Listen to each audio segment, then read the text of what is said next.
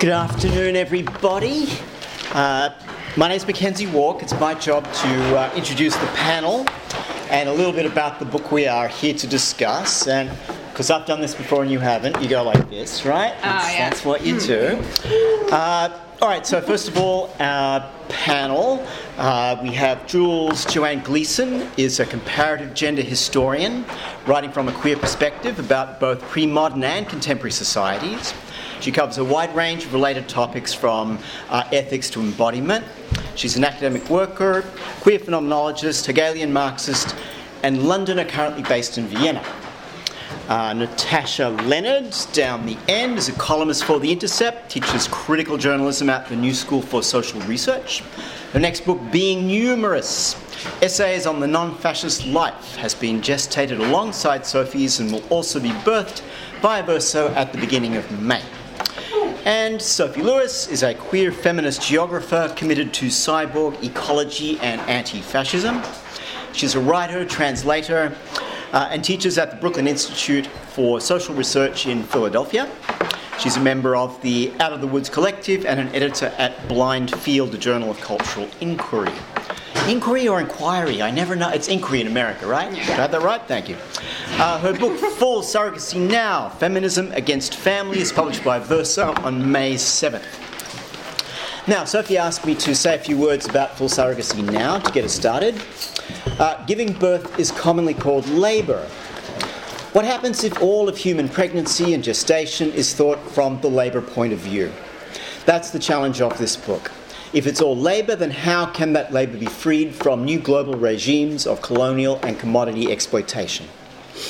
Lewis takes one of the most everyday things about being human and thinks it through from the point of view of cyborg communism. This book goes far into places where few gender abolitionists have ventured and brings up us a vision of another life. As Sophie puts it, we are the makers of each other and we could learn collectively to act like it. And then she offers, uh, what she offers, in her words, is an approach that is theoretically immoderate, utopian, and partisan. The book draws our attention to a tradition of utopian socialist biology, uh, which offers ways of thinking that frees us from assumptions about nature that are little more than bourgeois ideology masquerading as if they were immutable. It points us toward the possibility of a gestational communism that could be collaborative, non proprietary, and using appropriate technology. It's an approach to reproductive labour that puts it in the context of social reproduction and which pays close attention to our structures of class exploitation, racial domination, patriarchal control, and the exclusion of transgender humans concatenate with each other. While I appreciate most what I appreciate most about it is the way it refuses the choice between market based solutions and state control. Market is great if you're the one with the money and hence the social power in your pocket. And the state is great if you can approximate the norms of individual and social life through which it regulates a people. But if you're not either of those things, a more radical approach is called for. Uh, and most of us are neither of those things. So let's seize the means of reproduction, abolish gender, abolish the family, and abolish work. Who's down for that? Yes, okay. Or at least let's think about the techniques and the political economy of reproductive labour with that as the only real end goal worth imagining. Lewis is focused on sur- surrogacy, but her approach seemed immediately connected in my mind to other aspects of our cyborg being, uh, for example, the production and maintenance of transgender bodies. So, uh, that I hope frames the, the book a little bit. Uh, and who's going first? We didn't talk about this bit. What's the order? Uh, whatever. I was first on the order, but I. All right, let's let's stick to it. That's the thing to do, right? Unless you want to read from it first, I can do that too. Maybe you should leave that to last. Yeah, okay. Let's do All right, I'm just getting the notebook. So, as you were. Thank you so much. So I'm going to start with a mystery quote before I get into talking about full surrogacy now. And if anyone can identify it, then I'll be very impressed. But it's not a pop quiz. Okay, so this, so this mystery writer writes. Biological motherhood has long been used uh, as a reason for condemning women to a role of powerlessness and subservience in the social order. Therefore, it is hardly surprising that feminist thinking has had to begin by rejecting physiology as the basis for consideration of ability, and by exploring whatever else women is and might be besides a body with uterus and breasts. However, she continues, I believe that a radical reinterpretation of the concept of motherhood is required, which would tell us, among other things, more about the physical capacity for gestation and nourishment of infants, and how it relates to psychological gestation and nurture as intellectual and creative force. Until now, the two aspects of creation have been held in artificial isolation from each other, while responsibilities of men and women have largely been determined not by anatomy, but by laws, education, politics, and social pressures, claiming anatomy as their justification. Okay, any takers? Any feminist history nerds in the room? All right. So this is from Adrienne Rich's The Anti-Feminist, which is from 1972. So, like here, here in 2019, I think it's safe to say that full surrogacy now is a long time coming. So to turn to the book itself, it's it's customary to open launches or previews or whatever this is uh, mm-hmm. with with kind of praising the hard work and the diligence that has gone into the book's production, the earnest scholarship, and the transcendent insights which it contains that anyone who's interested in contemporary politics around this issue uh, will surely need to get into their system, and to sort of talk about the indispensability of the book for a reader who's trying to keep up with the cutting edge of theory. And while full surrogacy now, I think, does deserve all of that more conventional praise, I'd rather like to start by praising the book for its sectarianism. As its subtitle, Feminism Against Family, suggests, this is a partisan text which seeks to explore both the failings of existing perspectives within feminism and then advance a truly revolutionary position so while it is a thorough and diligent work of scholarship by any measurement, Full, full Surrogacy Now is also, perhaps more importantly, a success as a polemic. Uh, and I think it succeeds uh, uh, on two fronts here. So, firstly, as a contribution to feminism, but then also as a contribution within Marxism. So, to talk about feminism, within feminism, full surrogacy now is a breakthrough in grasping uh, what radical feminism, um, or at least what radical feminism has begun today, at this point in the 2010s, um, and then why, why, Marxist feminism, specifically a Marxist account of gender relations, um, reveals that kind of class oblivious radical feminism um, to consistently fail as an explanatory framework uh, and consistently fall short of proposing or promoting actual revolutionary change rather than agitating around isolated issues which are not really well understood. Okay, so um, to kind of situate myself a bit, I think this book has a great deal of use, particularly for anyone who has found themselves surveying uh, the feminist movement around the world, but also particularly in Britain. Both Sophie and I are British emigres who've kind of moved on to greener pastures um, in one way or another. Um, and I think when, when you're looking at these things, particularly as a British feminist, there are these kind of consistent questions. There are these questions which everyone is sort of um, plagued by. So so, for instance, why is there one set of feminist perspectives that call for the abolition of the sex industry, transgenderism, and also surrogacy, um, and another kind of seemingly zero overlapping group who call for the abolition of police force, prisons, more recently ICE, uh, and other struggles like that. So, so why is there no uh, overlap between these different abolitionist horizons? Um, why is there so much overlap between feminists who refuse to acknowledge sex workers as workers and those who refuse to recognize trans women as women? Hmm. Why are radical feminism's often, often astute observations concerning the, na- the nature of the state um, by thinkers such as Catharine MacKinnon so rarely reflected in political strategizing? Um, and why does this political strategizing not only assume the state, but often actively encourages policing, systems of incarceration, um, and surveillance? Uh, and why are so many feminist activists who were previously committed to a wide range of um, issues, concerns, analyses, and so on, increasingly dabbling in or outright plunging into discourses most reminiscent of hate groups?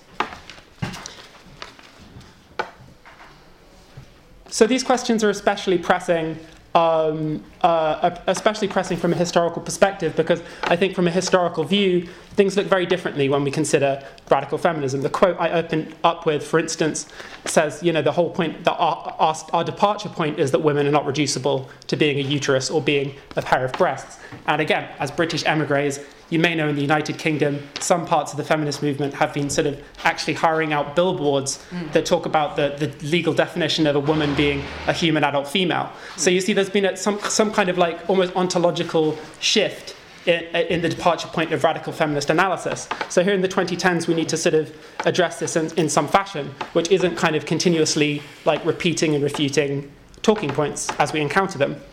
Um, and we need to find some way of sort of returning to the sort of curiosity and flexibility which once characterized uh, radical feminist theorizing, or at least the best of it. So thinkers like Rich, who again I quoted, uh, Monique Wittig, and so on. So this it, it, feels like there's sort of almost no residue of that earlier tradition remaining in radical feminism as we encounter it today. So those who've read Sophie Lewis, Lewis, Lewis's work, sorry, Sophie, those who've read Sophie's work prior to Full Surrogacy Now um, which has been published in venues ranging from Salvage magazine to the New York Times. So that's about as broad as you can get within leftism, right? Um, we'll already we'll already know uh, we'll already know what side she takes um, uh, in the face of this great rupture within um, the, the, the, left wing of feminism, um, and and certainly no one could be uh, no one could accuse Sophie of sitting on the fence. I think it's safe to call her output among the most spirited and extended in opposing transphobic feminism, and also the so-called sex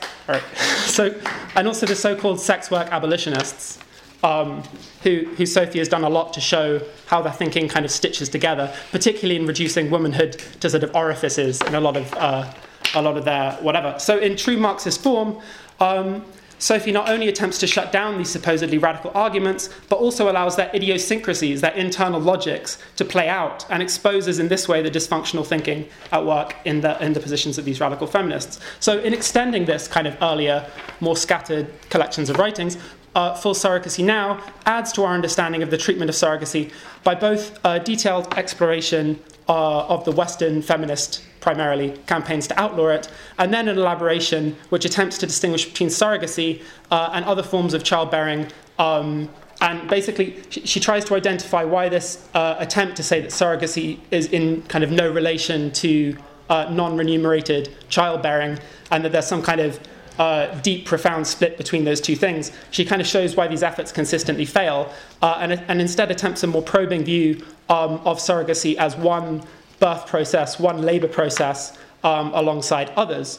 So this um, this kind of this kind of shows up a view of surrogacy which which says that it's it's sort of offensive and exploitative that women are, are carrying. Um, women and others are carrying um, uh, fetuses on behalf of another, but it's, it's offensive and exploitative, not in some particularly outrageous sense, but in the sense that labour always is uh, a horror show. So, talking a bit more about the book. Much of it is devoted to a sort of uh, a thoroughgoing exploration of surrogacy as a practice today. In particular, Sophie um, looks at a single clinic called the Akan, sorry, Akanksha Infertility Clinic in Gujarat in India, and this is led by a really remarkable figure called Nayana Patel, who is an especially prominent surrogacy ad- advocate both in India and globally. She's a supporter of the ruling BJP um, Hindu Nationalist Party and a shrewd businesswoman, as well as, of course, a lean in feminist extraordinaire. So, in this book, we kind of see Patel's scrupulous, mythological self fashioning, um, her kind of elimination of socially reproductive labor, which keeps her on her, her feet from her account of herself and so on, and this kind of badass boss persona, which is sort of um, another person who's sort of on the other side, another part of bourgeois feminism, along with the radicals I've already mentioned. So, attempting to put Dr. Patel out of a job are, are, an array of feminist campaigners and other critics of developments in reproductive technology. So, this primarily means the right, especially religious traditionists, um, but again, we see some striking overlaps across the right and the left, with, for example, French Christian campaigners um, having protests with sort of plastic dolls on strings and so on, showing how surrogacy is a perversion uh, and endangering the sanctity of life and the child. So uh, I think a few of us might be readers familiar with feminist history, and I'm sure would notice a familiar story here. So, as with concerning transgender issues, sex work, especially pornography, and so on, we see um, we see a, a similar phenomenon. So, um, in the same way that uh, in, in, the United States, a dedicated group called Hands Across the Aisle has tried to foster strategic collaboration between radical feminists and evangelical anti feminists. Um, in each of these cases, we see an implicit, perhaps unrealized ele- elevation of the existing normative order of gender. So, trans women make a mockery of real women, sex workers not truly work because sex workers are kind of just holes, they're not honest, authentic laborers. And so, too, finally, um, surrogacy is an offense to the actual, natural, mother child, female birthing relation. So, this is sort of, yeah, so full surrogacy now is another piece in the puzzle of considering this flawed conceptualization of, of surrogacy, which non Marxian feminists generally commit to. So, there's kind of significantly more heft, I think, now that this book is finished, um, to my sort of sectarian conclusion that the continual overlaps between supposed radicalism and more overtly traditionalist moralizing are no coincidence. So, right, and instead of providing a kind of aimless critique that just sort of says right wingers are bad and so are radical feminists, the book then sort of follows through into proposing a mode of politics uh, which um, I've advocated myself, and I'll just kind of name it, and then we can talk about it in the discussion. So that's like family abolitionism. So that's sort of the, the, out, the outcome. That's the destination we reach. So yeah, that's the kind of feminist polemic, which you can look forward to.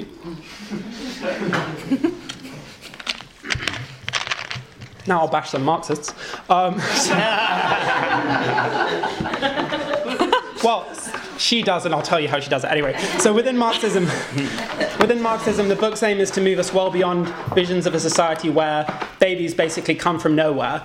Um, and the hope is to instead elaborate on pregnancy, um, as I've said before, as a labour process. So Sophie's term for this is uterine labour, and full surrogacy now makes a powerful case for it appearing in both waged and unwaged forms, with the controversy uh, of surrogacy on a political level somehow obscuring the commonality which exists between these reproductive tiers of labourers. So the vast majority um, are unwaged, and then surrogates are a freakish waged component of it, which we're still getting used to. So the project of this book within Marxism is to redirect scholarship away from the blossoming body of voices that previously were all too hurriedly opposing surrogacy in overly simplistic uh, and Marxologically unsound ways. So prior to um, Sophie's work events such as historical materialism, um, I had previously kind of found myself quite unsettled at seeing these, these anti surrogacy perspectives sort of presented um, kind of like basically they were presented by these scholars who sort of were blazingly powerful in their rhetoric. And then during questions they would sort of rapidly backpedal as people would say well what, what do the surrogates have to say about their conditions? And they're like oh well they're not as critical as i am. Um, so you would, you would often encounter these marxists who sort of began with their outcome analysis and then would sort of work out the worker inquiry later on, um, which obviously, you know, whatever, as like a strict orthodox Marxist, I can't accept, right? So anyway, um, so it seemed like the self-identified Marxist scholars were taking much the same tack as the radicals um, and sort of just waving um, the mode of analysis to them altogether. So I think that after full surrogacy now, that approach is going to become a good deal less popular um, or harder to sustain at least. So, the account of surrogacy that appears in this book is one that explores in detail and then carefully considers what it means for fetuses to effectively appear as a commodity.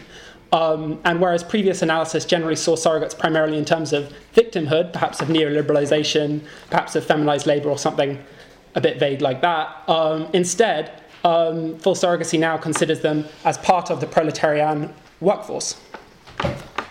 So I've decided to close this preview with a passage that covers both of these agendas, which I've introduced so far. So that's both feminism and Marxism. And this is a quote which I think is quite striking for appearing in the book um, formally, almost as an aside. So I think a less wide ranging work would probably have put this kind of front and center as like the big great theoretical breakthrough, but this book sort of covers so much ground that you might miss it if you're reading quickly. So yeah, I'm going to make sure that doesn't happen by reading it out.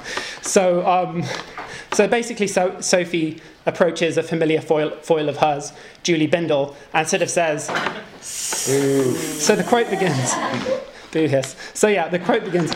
In my experience, one should strive not to make a habit of stooping to re- refute Julie Bindel.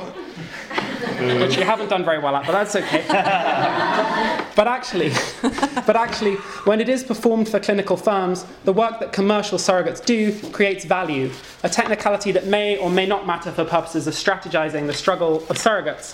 Like many forms of alienated labor, commercial boxing, say, or radio hosting, gestational labor is consensually plugged into a high tech extraction apparatus that starts it up or cuts it off in these cases. Needless to say, it is pregnancy itself that creates the value, even if techniques such as IVF and C sections are required to capture that value in an efficient enough manner to be competitive. When a commercial surrogate miscarries, that value is lost. The clinicians will attempt to deny her the vast majority of her wage. Destroying capitalist value can certainly be of strategic value in the context of collective disputes.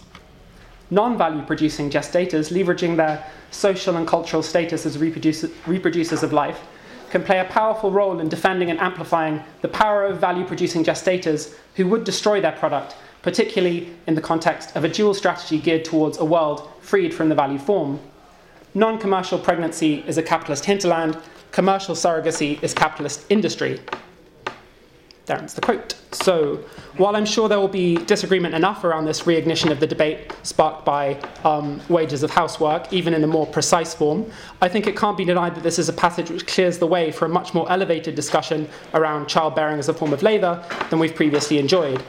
Um, so, as much as I have experienced a lot of delight along sectarian lines, as I've admitted to, um, as a point of departure for contemporary Marxist feminists grappling with labour and the intimate challenges of proletarian embodiment, I think full surrogacy now is a true breakthrough.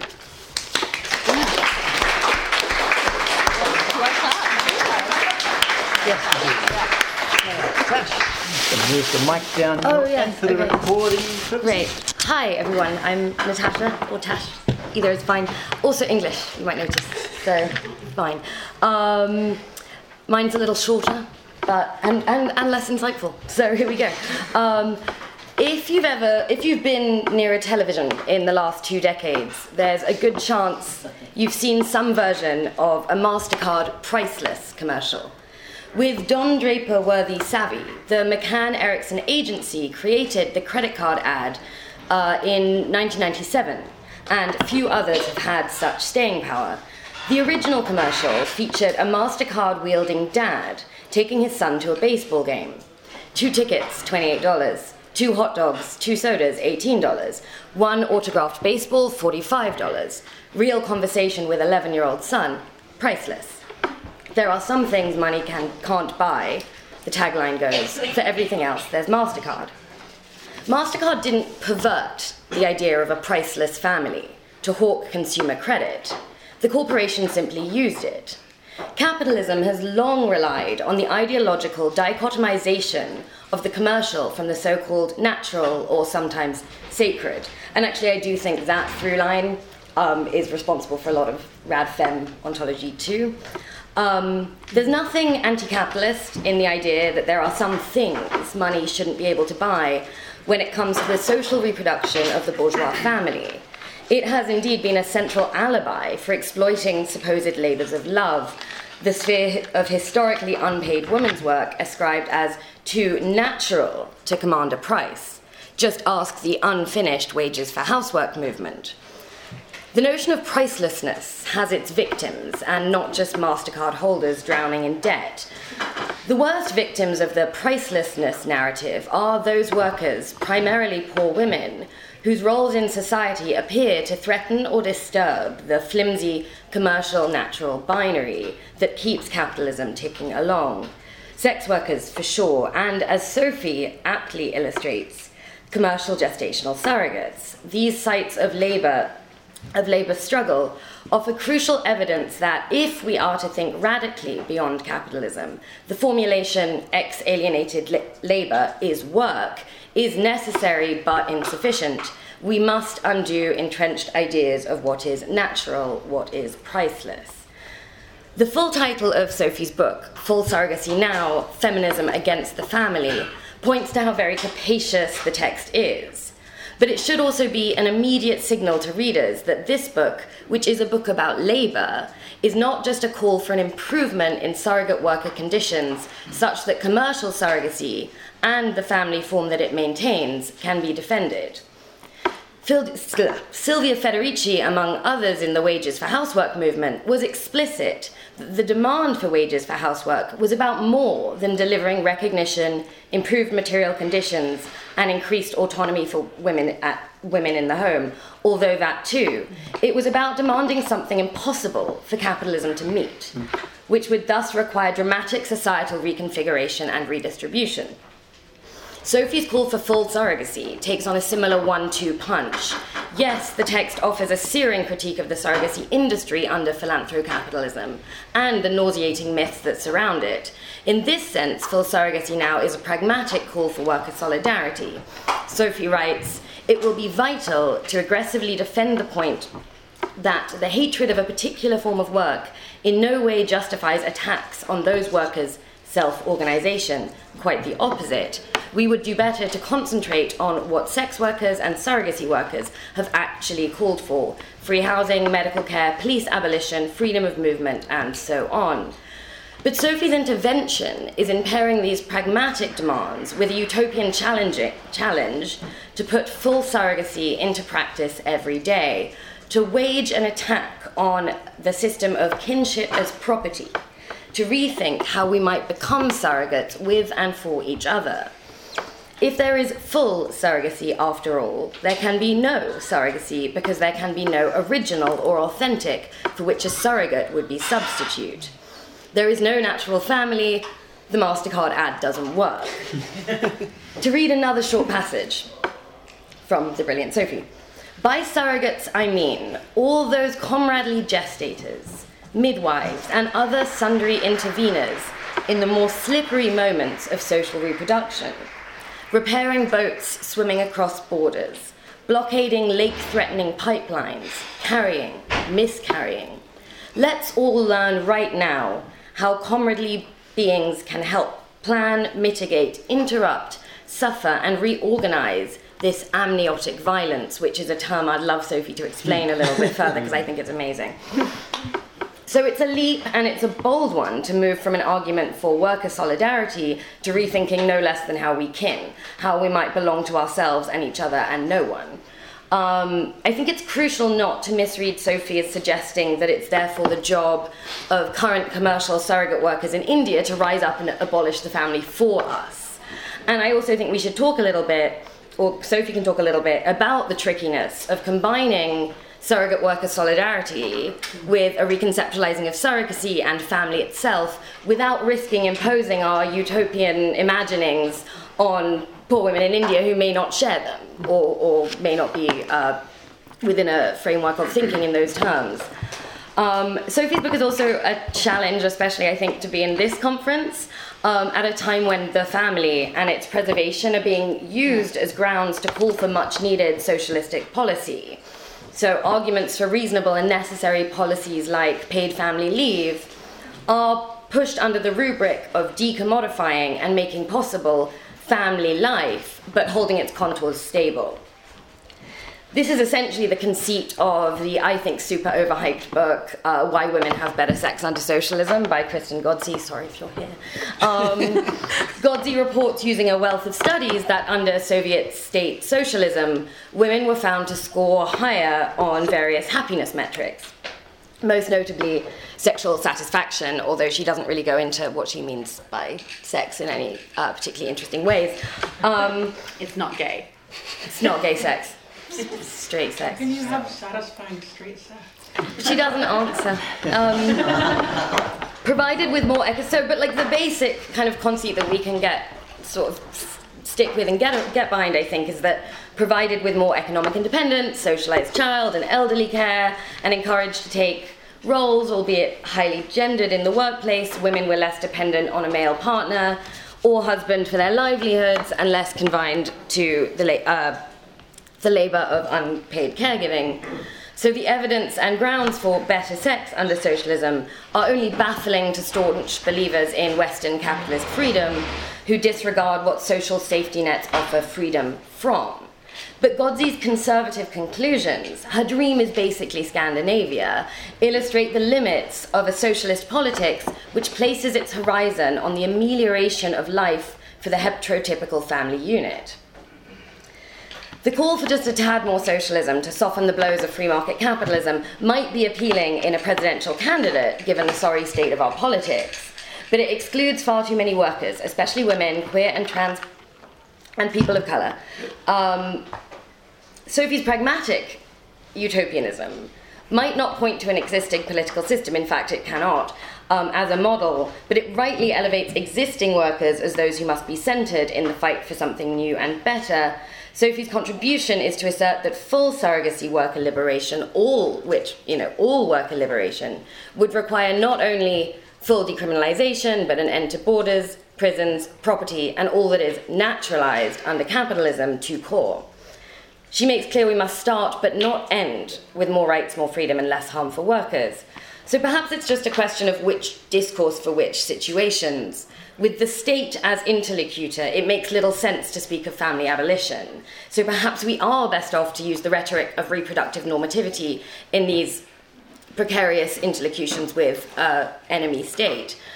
The risk, I suppose, then is collapsing this compromise navigation with the state with the totality of our politics. Imagine just dreaming of Scandinavia. So I'm curious to hear from Sophie and from Jules and from McKenzie about the challenge of struggling for cyborgian communist utopia while appreciating the significance of fighting for socialism in our time. Thank you.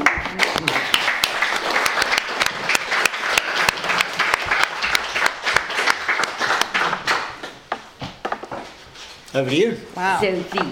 Thank you. Um, it's a bit overwhelmingly lovely what everyone said.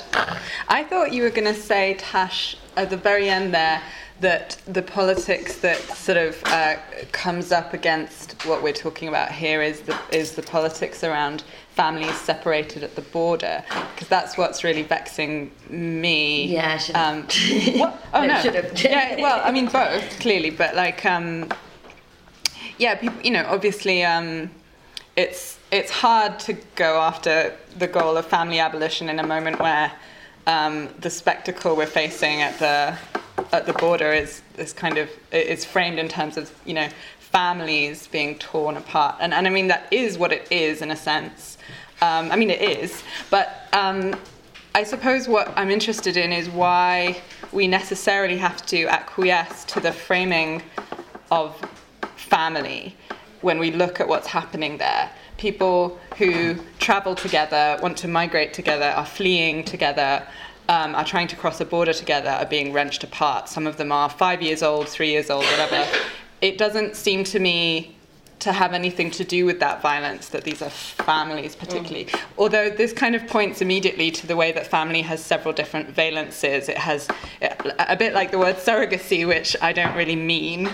Um, or I do, but only in an impossible, as yet not really thought sense. In fact, Indiana Seresin helped me understand this when she did an event with me in, in Berlin. She said that surrogacy is this kind of impossible concept in my in my book. Which thanks, thanks for helping me understand what the fuck I've actually written. It's really That's what we're here. yeah.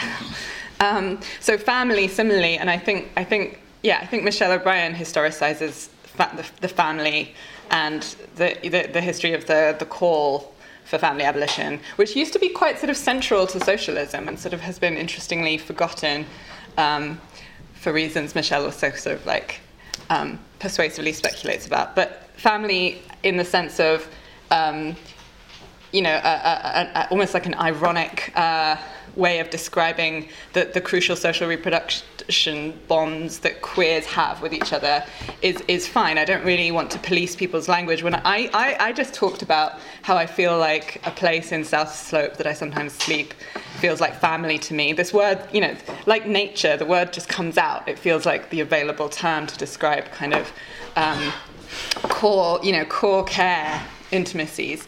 But um, but then there's family with a big F, and th- that's the one that's being used when um, when when you get that poster that says, you know, keep families together, as though that's the main thing that we want in relation to the sort of border violence that's going on.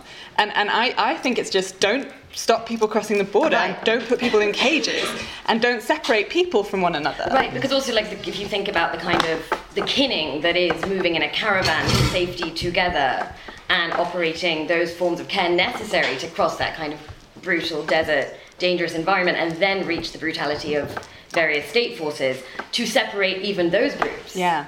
Um, be they blood, biofam or not, is a violence in and of itself. So if we're going to call in the kind of notion of family just as a kind of lower case F concept of who gets to stay together, the wrenching of any of these groups apart by virtue of that is what, you know, the separations we should as well be horrified by. Yeah. Um, are you gonna, do you want to read something? Um, is that appropriate? Um, do people? I, I mean, I, we were wondering if I should read, partly because, um, uh, well, yeah, when, when when Tash says she would like me to explain what I mean by sort of amniotic violence, I suppose that's um, that's the bit of the book that I begin with, and it's um, um, it's quite bracing, isn't it? because the problem, the, the kind of labour I'm looking at is, you know, gestating, and I think a lot of us, I didn't know what that biology is actually about, and thinking about it in terms of labour is very um, tricky. Um, yeah, maybe you know what? Fuck it. Maybe I will. Go for it. And I'm gonna, I'm gonna, um, Read a bit. and I'll stand up because I'm gonna do, I'm gonna have to do this. This is sort of the first event on my, on my book tour. Yeah. Oh my god. All right. It is a wonder we let fetuses inside us. Unlike almost all other animals, hundreds of thousands of humans die because of their pregnancies every year, making a mockery of UN Millennium Goals to stop the carnage. In the United States, almost a thousand people die while doing childbirth each year, and another 65,000 nearly die. This situation is social, not simply natural. Things are like this for political and economic reasons. We made them this way. Pregnancy undoubtedly has its pleasures. Natality is unique. And that is why, even as others suffer deeply from their coerced participation in pregnancy, many people excluded from the experience for whatever reason, be they cis, trans, or non binary, feel deeply bereft. But even so, and even in full recognition of the sense of the sublime that people experience in gestating, it is remarkable that there isn't more consistent support for research into alleviating the problem of pregnancy. The everyday miracle that transpires in pregnancy, the production of that number more than one and less than two, receives more idealizing lip service than it does respect. Certainly, the creation of new proto personhood in the uterus is a marvel artists have engaged for millennia and psychoanalytic philosophers for nearly a century. Most of us need no reminding, actually, maybe we do, that, that we are, each of us, the blinking, thinking, pulsating products of gestational work and its equally laborious aftermath. Yet in 2017, a reader and thinker as compendious as Maggie Nelson can still state, semi incredulously but with a strong case behind her, that philosophical writing about actually doing gestation constitutes an absence in culture. And what particularly fascinates me about the subject is pregnancy's morbidity, the little discussed ways that, biophysically speaking, gestating is an unconscionably destructive business. The basic mechanics, according to evolutionary biologist Suzanne Sadedin, have evolved in our species in a manner that can only be described as a ghastly fluke. Scientists have discovered, by experimentally putting placental cells in mouse carcasses, that the active cells of pregnancy rampage unless aggressively contained through every tissue they touch. Kathy Acker was not citing these studies when she remarked that having cancer was like having a baby, but she was unconsciously channeling their findings. The same goes for Elena Ferrante's protagonist in The Days of Abandonment, when she reports I was, I was like a lump of food that my children chewed without stopping, a cud made of a living material that continually amalgamated and softened its living substance to allow two greedy bloodsuckers to nourish themselves. The genes that are active in embryonic development are also implicated in cancer, and that is not the only reason why pregnancy among Homo sapiens, in Sadedin's account, perpetrates a kind of biological bloodbath. And I love that word bloodbath because the word for amnion actually means the word am- amnion means bowl in which the lamb of slaughtered uh, lambs is caught. Did I say that right? It, it really does. Um, it is the specific, functionally rare type of placenta we have to work with, the hemochorial placenta, which, like almost no other species has, apart from some shrew. um, determines that the entity Chikako Takeshita calls the mother fetus tears itself apart inside. Rather than simply interfacing with the gestator's biology through a limited filter or contenting itself with freely proffered secretions, this placenta digests its way into its host's arteries, securing full access to most tissues. Mammals whose placenta don't breach the walls of the womb in this way can simply abort or reabsorb unwanted fetuses at any stage of pregnancy. Sadedin notes. For them, life goes on almost as normal during pregnancy. Conversely, a human cannot rip away a placenta in the event of a change of heart, or say a sudden drought or outbreak of war, without risk of lethal hemorrhage. Our embryo hugely enlarges and paralyzes the wider arterial system supplying it, while at the same time elevating hormonally the blood pressure and sugar supply. A 2018 study found that postnatal PTSD affects at least 3 to 4% of birth givers in the UK. And the US percentage is likely to be far higher, especially among black women. No wonder philosophers have asked whether gestators are persons. It seems impossible that a society would let such grisly things happen on a regular basis to entities endowed with legal standing. Given the biology of hemochorial placentation, the fact that so many of us endowed with viable wombs are walking around in a state of physical implantability, no pill, no IUD, ought by rights to be regarded as the most extraordinary thing. To be sure, it has been relatively straightforward in many parts of the world to stop gestating at the very beginning of the process, simply because an unremarkable or even unnoticed miscarriage occurred, or because the gestator has had access uh, through a knowledgeable friend to abortifacients. In 2008, Aliza Shvarts self inseminated with fresh sperm and then self aborted over and over again every month for nine months by swallowing pills as a kind of art project. And India, Indiana reminds me that it was really unclear with the university whether she had actually been aborting anything. It was really, I mean, read, read Indiana on that. I'm curious what that perverse start stop labour experiment was like. Shvarts's true non defensive thoughts on the matter are unfortunately obliterated by a wall of right wing bellowing. Unsurprisingly, given that one would expect to feel good upon being extricated from a non stop job one isn't willing to do, in general, the experience of termination generates feelings of relief and cared forness. As Erica Millar evidences in Happy Abortions, sustained negative emotions are extremely rare in connection with having an abortion. I'll carry on just a tiny bit, shall I?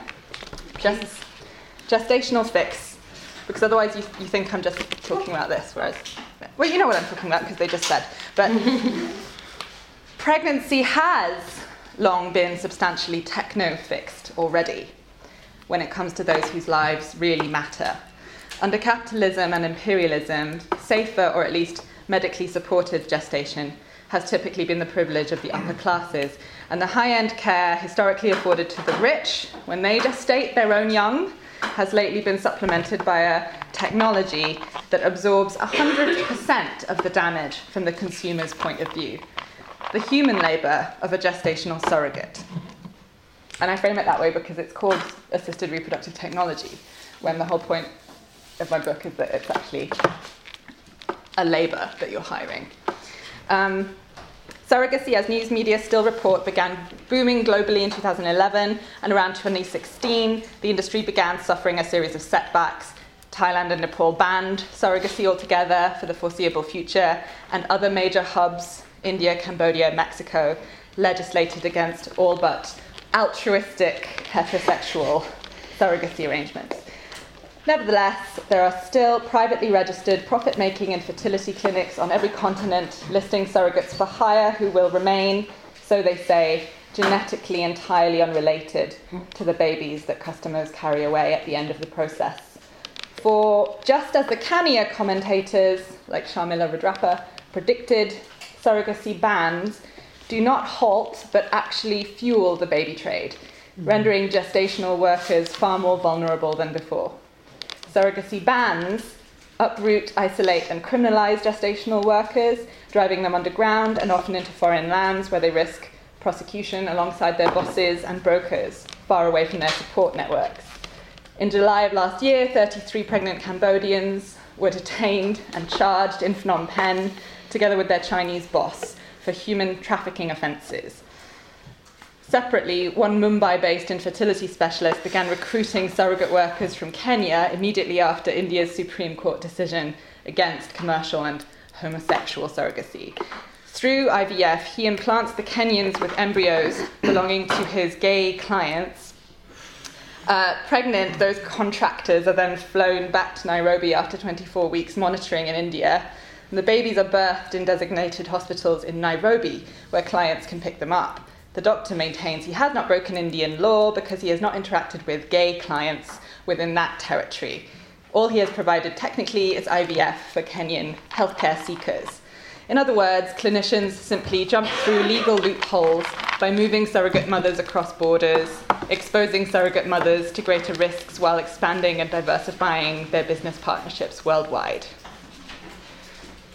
The trend towards commercial surrogacy in that, in that sense does not constitute a qualitative transformation in the mode of biological reproduction that currently destroys, as those aforementioned mortality statistics show, so many adult lives. In fact, capitalist biotech does nothing at all to solve the problem of pregnancy per se, because that is not the problem it is addressing. It is responding exclusively to demand for genetic parenthood, to which it applies the logic of outsourcing. While the, while the development remains uneven and tentative, it is clear that what capitalism is proposing by alienating and globalizing gestational surrogacy in this way is, as usual, an option involving moving the problem around. Pregnancy work is not so much disappearing or getting easier as crashing through the various regulatory barriers onto an open market. Let the poor do the dirty work wherever they are cheapest or most convenient to enroll. Okay, I'll just stop there. Thanks.